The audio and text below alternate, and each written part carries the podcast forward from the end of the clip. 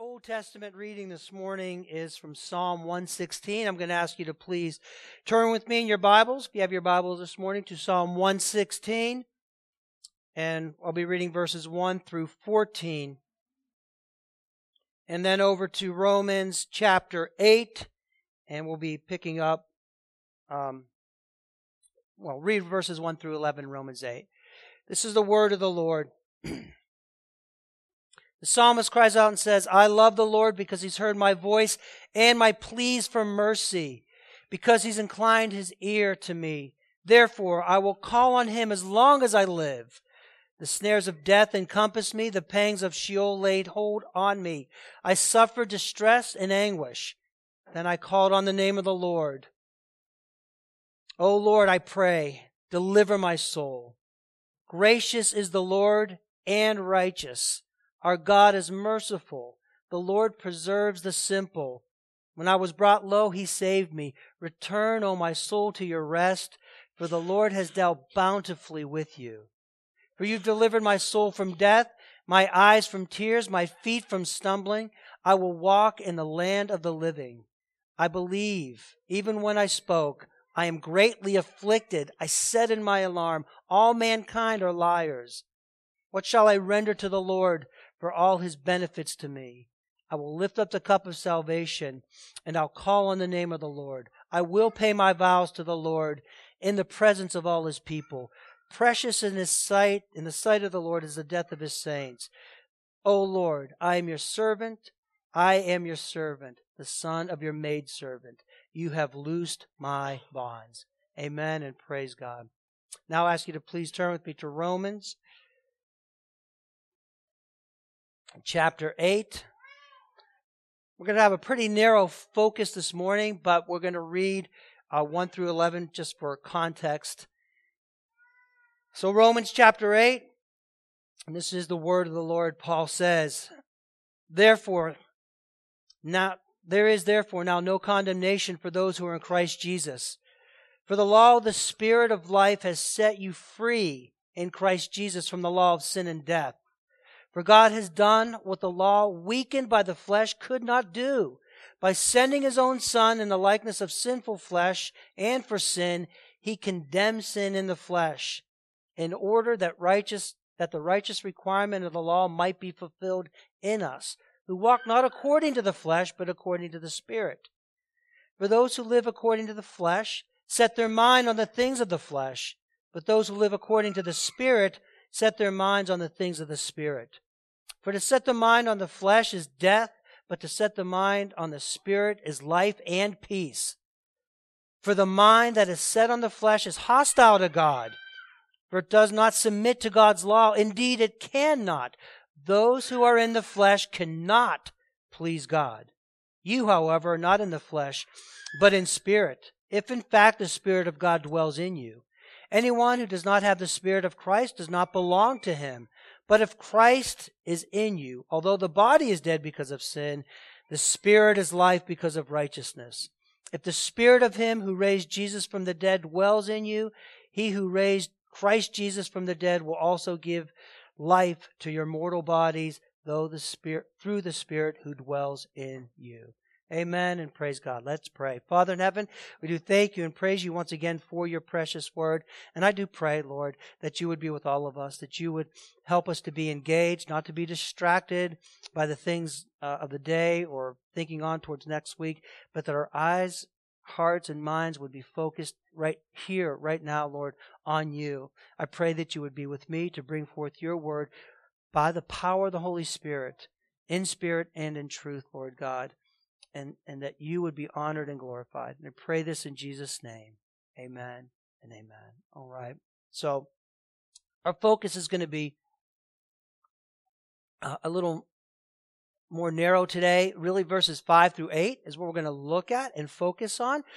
But I want you to know, as we mentioned last week, as we started out last week, is this loud enough? Can you guys hear me in the back? We good? Okay. I don't feel that I'm loud enough. I do want to let you know what Paul's teaching here. And it's all about our assurance as Christians. Because if you're, if you're living in Christ, and you're in this world still, you're not going to have full assurance necessarily. You're going to have times of doubt. You know, do I really, am I really saved? Am I, I know that I am, but am I really, am I going to be, sometimes in our weakest moments, those thoughts do creep in. I think if you're honest, you're, you're going to, you're going to admit that, you know. But then the Lord gives us assurance like he does here in his word. And so that's why we go to his word for that. Last week, and, and Paul just continually in this chapter goes boom, boom, assurance, assurance, assurance in different ways to let us know how deep the love of God is, how secure it is for, for his people, that he's not going to let us go. I mean, if it was up to us, yeah, we would be, we would be gone. But he keeps us. So last week we talked, Paul talked about um, the one great aspect of assurance is that there's no condemnation in Christ Jesus. I'm not going to even review that. You can go back and listen to the sermon if you didn't catch that, but that's the first thing. The second thing that he does, and I don't know that he's doing it like planning out to do it. He's just speaking to what we have in Christ and who we are in Christ and how much he loves us. So he says there's no condemnation for those who are in Christ Jesus. Then he goes on in this portion to kind of to, to contrast who we were, what it looks like to have your mind set on the flesh, and who you are in Christ Jesus now. What it ha- what it see- what it looks like to have your mind set on the Spirit. So there's assurance by way of contrast that you can know for certain, for sure, that your salvation is secure in Christ. Not just that inward kind of feeling, yeah, I know that He saved me, but it's even manifested in your life, man. It's manifested in your disposition. People can see that change in, in your attitude, in your thinking, in your priorities, because He does change us from the inside out. When we're regenerated, we're new creations in Christ Jesus. You're not who you were. Right? You're not living for yourself anymore. You're not in the flesh, as Paul talks about here. And just that fact should give you great assurance that you belong to Christ and that you will be with Christ the moment that you die. Amen. And praise God because we long for that. So he starts off and we're going to look at, he kind of goes back and forth, but we're going to take uh, all the characteristics of unbelief and then contrast that with the characteristics of belief, which gives us that assurance that we all need. Amen. Okay. So first characteristic of, of unbelief. Listen, man, if you're not a Christian and before he changes your heart, the reality is that you're not, God's not going to really enter into your thoughts when you're thinking about doing something or how you're going to live your life or you know you're not going to look to god as as we do as christians. You're not really going to consider him. You're not going to factor him in too much. You're not going to seek his will for your life if you're not a christian. You really have no thought of god. So paul says this in verse 5 for those who live according to the flesh set their minds on the things of the flesh. And to set your mind means to, to, to be settled in. It means to, to, to give full attention to something with, with your mind, like you're just absorbed in, in that way of thinking. Um, to, to think, to think about something in a very concentrated way. That's kind of like your ethos. So if you have a worldly mind, what are you going to be thinking? You're going to be thinking in worldly way, no worldly wisdom. That's just like apart from God's word. That's not your standard. That's not the guide the way of the world is. Something else is. That's worldly thinking. So what is it? Before you're in Christ, a lot of like what we aim for in life is to achieve success in some way. The way the world defines success. So how, you know, what's that mean? What does success look like? Well, the world tells us what that looks like. And so we try to do that. We are encouraged to follow our feelings, do what makes you truly happy. All right. That's the mind of the flesh. Uh, the ultimate authority rests in some general consensus among people, but increasingly, where is the ultimate authority being found? In, our, in ourselves. Yeah, you, I know what's right for me. You know, this is what I feel and here's what I'm going to do. So more and more, it, it, it's becoming self-focused and self-centered, even our authority. More, morality is relative. Ethics are situational. Priorities oftentimes are just achieving some kind of wealth or success or status, seeking pleasure. That's a worldly way of thinking. That's the mindset on the flesh. You're not worried about God's word. You're not worried about God's priorities. You're not worried about God's commands. Not at all. It's what you want. And even in our thinking, because he talks about our minds are set on the flesh. So if, if it's set on that, like your thinking is going to be very arbitrary. It's not going to be settled. You know, you're not going to have an ultimate standard, which everything else springs from It's going to be arbitrary. Always look for that when you're dealing with people that don't believe in the Lord. Their thinking is arbitrary. All that matters is a person's opinion, especially in this day and age. Opinion is everything, right? Forget about the facts. It's what I feel. How I feel. This is what I, for me, to me, I think, I feel, I feel, I feel this, I feel that. That's what, that's arbitrary. There's no facts really to back that up necessarily. Uh, they're inconsistent. When you're thinking in a worldly way, it's very inconsistent. As Christians, we want to be consistent in our thinking all the way along. And if you follow scripture, you will be. But so much of the, the thinking is, is just, so, so even like in a moral way, morally thinking, there will be people who have a great, this is just one little illustration, great deal of concern for endangered animals. Okay, so so there's an endangered like species. Uh, the lions are endangered, and so they're going to do everything they can to stop the, the the killing of those. And, and you know what? There's something to that. There's that is there. There's stewardship involved in that. But the same person that does that, that'll like kind of give their life so the eagle's egg won't be disturbed will be all in when it comes to abortion. Well, that's a woman's right. So, so do you see the inconsistency there? So in a moral way, there's, you know, you can go wherever you want to go with that. There's so many illustrations or examples of that, but that's just one of being inconsistent. Well, I'm really concerned over here, and that's okay. There's, there's something good about that. But on this hand, when it comes to something like abortion, well, that's a woman's right and you're free to murder your baby. So that's inconsistent. That's a worldly way of thinking. It's not consistent. And even when it comes to like logically, you know, people are going to believe what they want to believe as it suits them. We want to be thinking God's thoughts after Him. We want to be consistent with Scripture in that way, but logically, people say, hey, I believe in science, except when it conflicts with my worldview. Again, we could, many examples. We can go back to abortion, the biology there. You know what that baby is, but, you know, I don't want that to be true, so I'm going to be inconsistent. So I'm not going to be thinking logically in that way. That is the mindset on the flesh. It's not just doing anything you want to do. It's partly that, you know, or being as bad as you can be or as evil as you can. No, it's thinking in an inconsistent fashion, not thinking God's thoughts after him, basically. That's a worldly way of thinking. Right? So you want to get into even a, a, reasonable, rational discussion about something. Oftentimes that turns into ad hominem attacks. You're not going to discuss the actual facts or whatever the, the situation is. You're just going to go after the person or equivocation or a straw man. You're going to use all these logical fallacies because you're not thinking consistently. We don't learn. So there's, there's, even in the thinking, arbitrary, inconsistent, and then the consequences consequences time after time. We just do not learn. One illustration of that is kind of what's creeping in, even in our country now, but it's gone on for at least a century, and that's like Marxist communism. That's kind of, you know, consequences don't matter. It's been tried over and over and over again in different forms, in different ways, but every time it leads to the same thing destruction, death, chaos, confusion, right? But that's okay. We don't worry. This time when we do it, it's going to work because now we have it all figured out. But it always ends up in the same place. That's to have your mindset on the flesh. That's a worldly way of thinking. And the results of this, Paul says, for those who live according to the flesh, set their minds on the things of the flesh. Um, verse 6 For the mindset on the flesh is death and that's where it leads. It result that way of thinking results in death, and death is used in its fullest sense. It's futile; those things end in futility. They're empty ultimately. It shows a spiritual deadness of of that person in that life or in, in living in that way. And no matter what you achieve, no matter how much you gain, no matter how much you accumulate, none of that could keep you from facing judgment before God on the last day. So that's why it leads to death. Understand? So that's the first thing you want to see. That mind set on the flesh is, is leads to death. Look at the second thing in verse 6.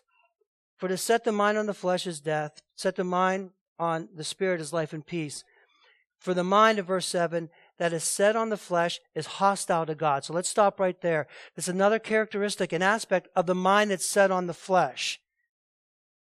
It's what? It's hostile to God. It is. There's no neutrality. You need to understand this and get this. And here's the key. It doesn't matter. Listen, it doesn't matter again, when we talk about hostility towards God, you think of the people that are just out on the street, oh, I hate God, you know, holding up the signs and the new atheists and all that. That's all part of it to be sure, but it doesn't matter. It doesn't matter how nice you are. It doesn't matter how kind you are, how helpful, how hardworking, how well adjusted, how reasonable you may be.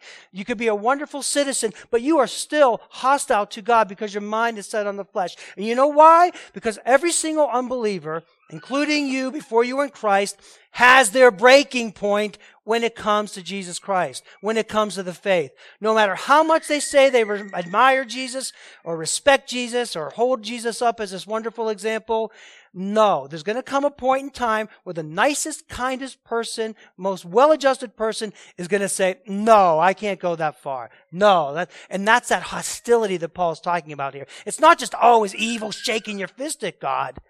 It's rejecting God. And that's what they end up doing. I was driving the other day and I saw a bumper sticker and, and it, it, it said something to the effect, I should have had my glasses on. Ah, I'm in trouble now.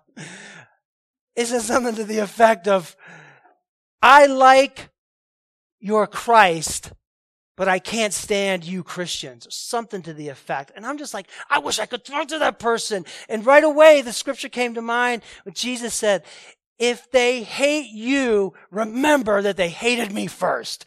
And all you have to do is, is have a discussion. Once, listen, once the claims of the gospel are pressed, and we're called to press the claims of the gospel of Christ, once the demands of the law are brought to the fore, once you tell people about the exclusivity of Jesus Christ, he is the only way, the truth, and the life. Then you'll see the hostility come to the surface. And it doesn't matter who you're talking to and how nice they could be and how wonderful they are you know, the, the sweetest, kindest person is going to say, no, I can't believe that. That is hostility towards Jesus Christ. So people say, yeah, well, I believe in marriage. I absolutely believe in marriage. But, you know, I'm also okay with people living together because there's good reasons to do that in their mind. See that? That's the, and if you say as a Christian, no, no, no, no, no. That's, that's a sin according to God. Well, how can that be a sin? You know, they, they're, they're, it's actually smart because they're figuring out how, if they're going to be compatible in life and if they're going to be able to get along in life. So it's actually a good thing. You see, they turn everything around like that. But once you press the demands of the law and of the gospel, the nicest person's going to say, mm-mm. People say they believe in God, but hey, if two people are in love, they should be allowed to be together. That's just the way, that's, that's the way of love. Love is love, and that's what we need to be. Loving. Isn't God loving in that way? But once you press the claims of the gospel, once you play, pre- press the claims of the law and the truth, what happens to that very nice person? Well, what kind of person are you? How can't you say, how can't you accept that because these people are loving? Who are you not to do what, you know? Everybody has their breaking point. Well, I respect Jesus. I do respect Jesus Christ, and I, I admire his, a lot of his teachings, but he can't be the only way. There has to be. What about the people who've never heard of Christ? What about people who follow their religions very closely and, and naturally? That's, that's narrow and that's, so do you understand? That is hostility towards God. It's not just the one, because you still are shaking your fist because it's the, it goes contrary to the word of God. And so Paul, Paul's saying the mind that is set on the flesh is hostile to God. Understand that. Then he goes on and he says this. Well, even in our one more illustration on the hostility towards God. People will be as nice as they can be, but when circumstances change, things go bad for them. People are pretty good when things are all right. God is good. God is all right. But once things go sideways, once deep trials come in, once tragedy arises, once difficulty strikes, what do people say? What kind of God is that? Why would God allow that? If God is so good, why is there so much evil and suffering in the world? That God. See that? And you'll notice this even among your family and friends. So we're not just out there trying to find the most hostile people to the. It's that's that's the that's the hostility of the nature. It's against God. That's what he's talking about here. That rejection and that point where people come to say, "No, this far, no further." You can see that hostility when what they want is contrary to God's word, God's order, and God's command. And it sets in. Look at the second half of verse 7. The mindset on the flesh is hostile to God, for it does not submit to God's law. Stop right there. It doesn't submit to God's law. You know what that teaches us? that we are sinners by choice. We are volitional. He says it does not. There's that volitional motivation and choice. They willingly transgress the law of God. Do you understand? That's the mindset on the flesh. They, they, by choice, they do that. It is hostile. It does not submit. It doesn't. The word doesn't speaks to volition. It's not going to do that. I, I'm not going to do what he tells me to. And you could see that, especially when the restraints of God uh, are taken off and the restraints of the law are loosened. You could see that willing transgression of God's law that I'm not, I'm not going to, to submit to the law of God. I'm not going to do that. Especially as the restraints are lifted, where God seems so distant, where people are free, and I put that in quotes, people are free to be themselves right? Romans 1 24. We're told that they are given over to, to their sin. Proverbs 29 18 says this Where there's no prophetic vision, the people cast off restraint. When that law is gone, when there's nobody calling you to Christ, say, wait a minute, you're accountable to Almighty God. You cannot do this without judgment. And we call them out. When that's gone, when there's no restraint, when that salt is, is gone, they, ca- they, they, they cast off restraint, but blessed is he who keeps the law of God. We have Second Timothy?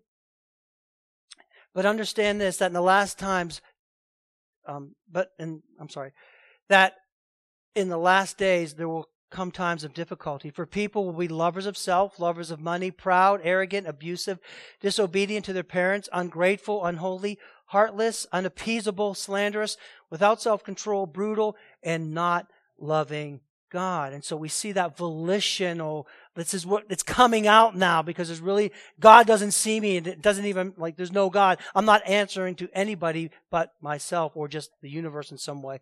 Isaiah 47 10. You felt secure in your wickedness. You said, no one sees me. We're in that time right now. We're, we're in a place where people are just living as they would openly, willfully, disobedient towards God, and, and like, you know, there's really not God there. He doesn't even see me. Led you astray, and you say in your heart, I am, and there is no other besides me. And then Isaiah, of course, 520 through 21. Woe to those who call evil good and good evil. And that's how do we delineate that? The good is found in God's word, the one who created his standard. Evil is contrary to that, but they call good evil and evil good, who part, who are who put darkness for light, light for darkness, bitter for sweet, sweet for bitter. Woe to those who are wise in their own eyes and shrewd in their own sight. They're that final authority. This is what's going on. They willingly transgress the law of God. You know in the Old Testament, especially like in First and Second Kings, you hear about the high places where they would go, and, and even Israel would be carried away to sin and build temples and, and gods, and the people would go up and worship them on the high places. There's a lot of different connotations of the high places, but one of the connotations of that was that they would go up there in broad daylight before their gods and commit sexual immorality wide open for everyone to see. You know, and that that's there, there are a lot of fertility cults and, and gods and goddesses. And so they would do that in the high places. Just put, when the restraint is gone, there, that willful disobedience comes through. It's always there, but you see it so clearly when, when, when God lifts the restraints of his law. We see it today. And we see it today very prominently in our lives. And as Christians, like even with the LGBT community, intentional, no shame, no restraint, no, no regard for God. And just like in Isaiah chapter 5, for them, that is, and this is what you need to understand and know, for them, that is freedom. That is true freedom. That is truth. That is good. That is right. And that is authentic. Here is who I am. This is who I am. This is who I'm called to be. And I'm going to do that. I'm not going to hide it anymore. This is the truth. This is, I've, so you're seeing it happen, not just with the 25 and younger. That's, that poor generation is just, really in, in deep trouble. But all ages. It's spanning all generations. People in their 40s, 50s, 60s, 70s are coming out. They're leaving their, their family and they're living the life they always wanted to live in that way. That's this. That's what's going on here.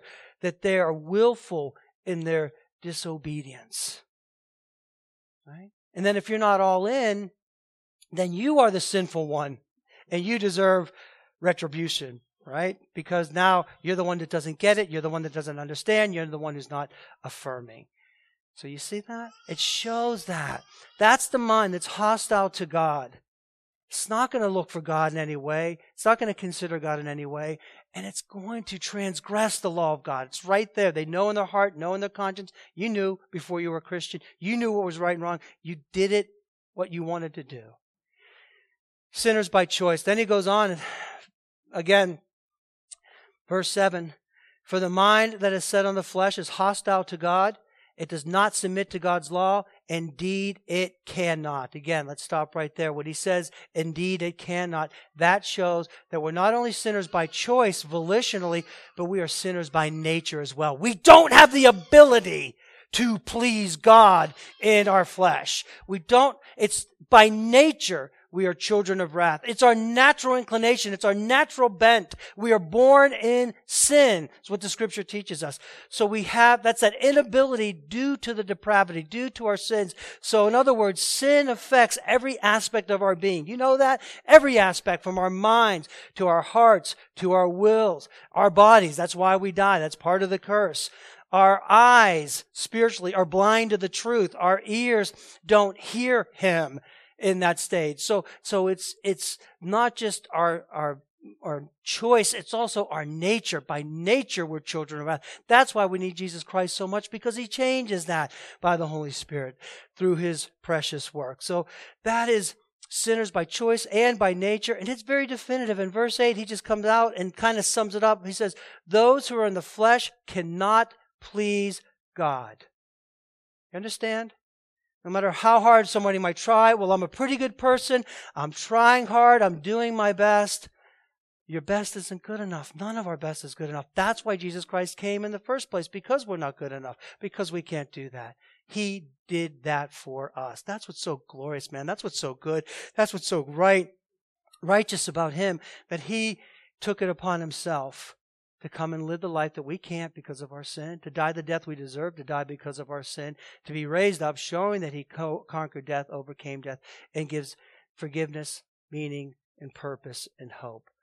Until and unless he unstops your ears and opens your eyes, removes the heart of stone, gives you understanding, you will not know salvation. And then you will not have assurance of anything. Talk to any unbeliever, person that doesn't know God, about the afterlife. What's going to happen after this life? Where, you, where are you going to go when you die? And you'll just be surprised at the variety of answers. Again, we get back to the arbitrary thinking. You know, well, nothing happens. We just turn into nothing. We just go back to earth. Okay.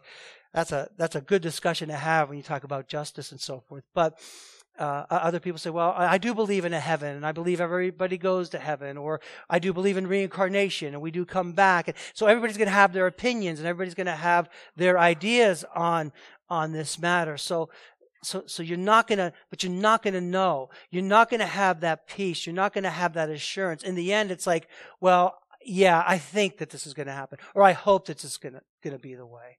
This is why he says you can have assurance here. Apart from Christ, there's nothing like that. You won't have peace. You know that. Augustine said that. He tried everything in life and he just, he know, he knew that the heart is restless until it finds its rest in thee, O God.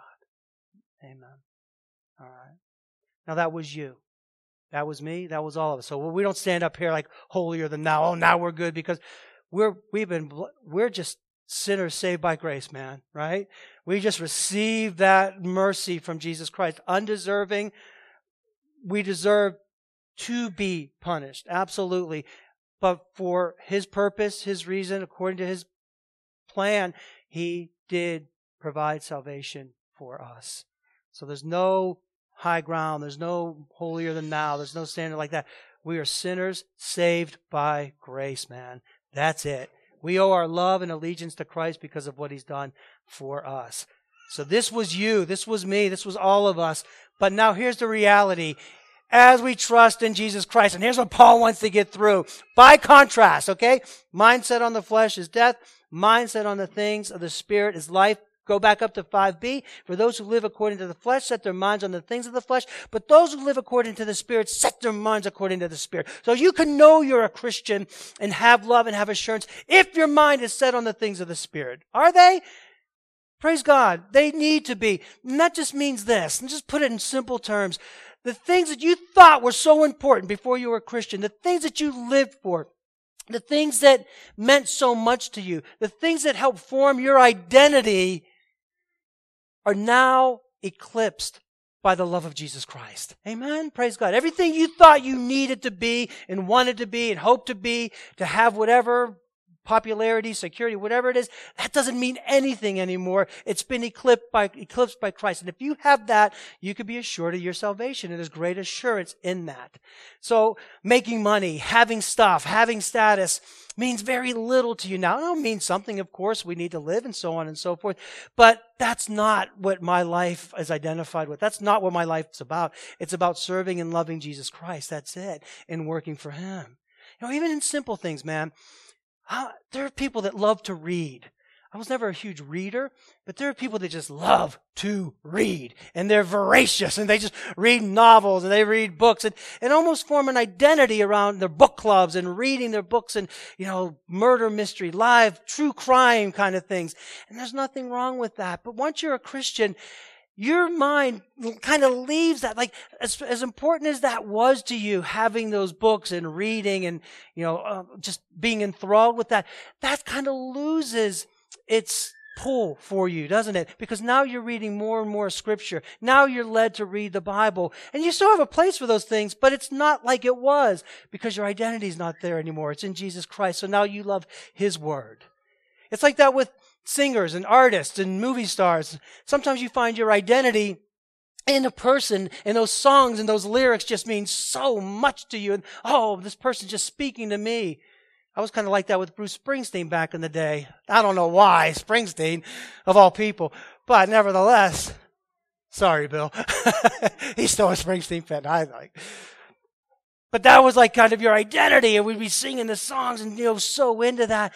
And now, for after Christ, not so much, not really at all. Now we're now it's about singing psalms, hymns, and spiritual songs. It's not that we don't listen to secular music; we have like that too. But it doesn't have the same meaning for us now. Our minds aren't set on that anymore. It's set on Jesus Christ. So listening to podcasts. One time you just like kind of listen to the popular podcasts and everything that everybody else is listening to. Now you're drawn to listen to preachers preaching on the on the podcast. And, and so your your mind is your identity's not in those things anymore. Even the people you hang out with. It's not that you don't have friends who aren't Christians, but you're more drawn to other Christians and you find fellowship with them. Do you understand? That's the idea behind this. You're being renewed. That's what does light have to do with darkness? So Paul says in, in 2 Corinthians, I'll just turn there real quick, you don't have to. 14, Paul says, Don't be unequally yoked with unbelievers. For what part uh, what partnership has righteousness with lawlessness? What fellowship has light with darkness? What accord has Christ with Belial? Or what portion does a believer share with an unbeliever? What agreement does has the temple of God with idols? For we are the temple of the living God. You see, that's what's going on here. I'm losing my affection there, or whatever I put stock in, or where I, my identity was, or where I was trying to find hope before. That doesn't. That's no. Only in Jesus Christ. And then those other things have a proper place in our lives. So when Paul, even when Paul says this in 1 Corinthians about not being unequally yoked, what does light have to do with darkness? He doesn't mean that we go Amish on people. It's not, not what he's saying. It's like, you know, we're not totally separate. Just earlier in 1 Corinthians, Paul wrote this, 1 Corinthians 5. He said, I wrote to you in my letter not to associate with the sexually immoral people, not at all meaning the sexually immoral of this world, or the greedy or the swindlers or the idolaters, since then you would, you would need to go out of the world. He's not saying that we separate from the world and just kind of have our own little commune and, and sacred community. No, that's not what he's saying. But he is saying that we will not and should not feel that pull so much to be with the world. And when you don't, you can know that you're truly converted and have assurance of salvation. The things of God become more important to you than the things of this world. That's it. Amen. Praise God. That's the bottom line. And those things that were so important to us have lost that, at least to a great degree, because of Jesus Christ. That, beloved, gives us assurance. That's what he's saying here. So he says in verse 7 the mind that is set on the flesh is hostile, doesn't submit, and indeed it cannot. You, however, verse 9, are not of the flesh, but of the Spirit. In fact, if the Spirit of God dwells in you, I'm, I'm sorry, in fact, if in fact the Spirit of God dwells in you. And I don't want you to lose this. And we're going to stop this sermon here. Um, we'll pick up with verse 9 and, and move on next time. But I want to kind of come to the end of this message by having you not miss, and don't miss this, the contrast that's implicit. It's not spoken out loud because remember in verse 7 when he said that, for the mind that is set on the flesh is hostile to God. It doesn't submit to the law of God. It cannot, those in the flesh cannot please God. There's implicit contrast there, and I want you to get this. It's very important in terms of our uh, assurance in the Lord. The contrast with assurance. The mindset in the flesh is hostile to the Lord. You're not. We are no longer hostile towards God. Amen. And praise God. We have peace with God. His word is everything for us. I mean, there might be portions say, man, Lord, this is tough. This is hard. This obedience is going to be severe obedience. But we are in agreement with the word of God. Amen. Praise God. It's not like, oh, I just don't agree. I am not going to look to God. No, no, no, no, no. We're no longer hostile to God. We're at peace. He's made peace. It goes on to say, it doesn't submit to God's law. If you're a Christian, you can know that you have assurance if you love God's law, if you love His Word, man. If it's, if you're in His Word and, and, and, and you seek to submit to His law. I want to, Lord, I want to obey you. I want to please you. Do. Forgive me when I don't. If, if that's our spirit, that's, that's uh, that assurance we have. That's, that's uh, the, the contrast that's implicit. At, at one time, we, we, we could not obey him by our nature. Now, by the Spirit, we are able to truly obey from the heart. Do you truly obey him from the heart? Do you seek that kind of obedience towards Christ? Do you love him in that way? We do. Look at verse 8. Those that are flesh cannot please God. Implicit contrast with that is that we do please God. And more than that, and I really want you to get this. He is pleased with you. You understand that?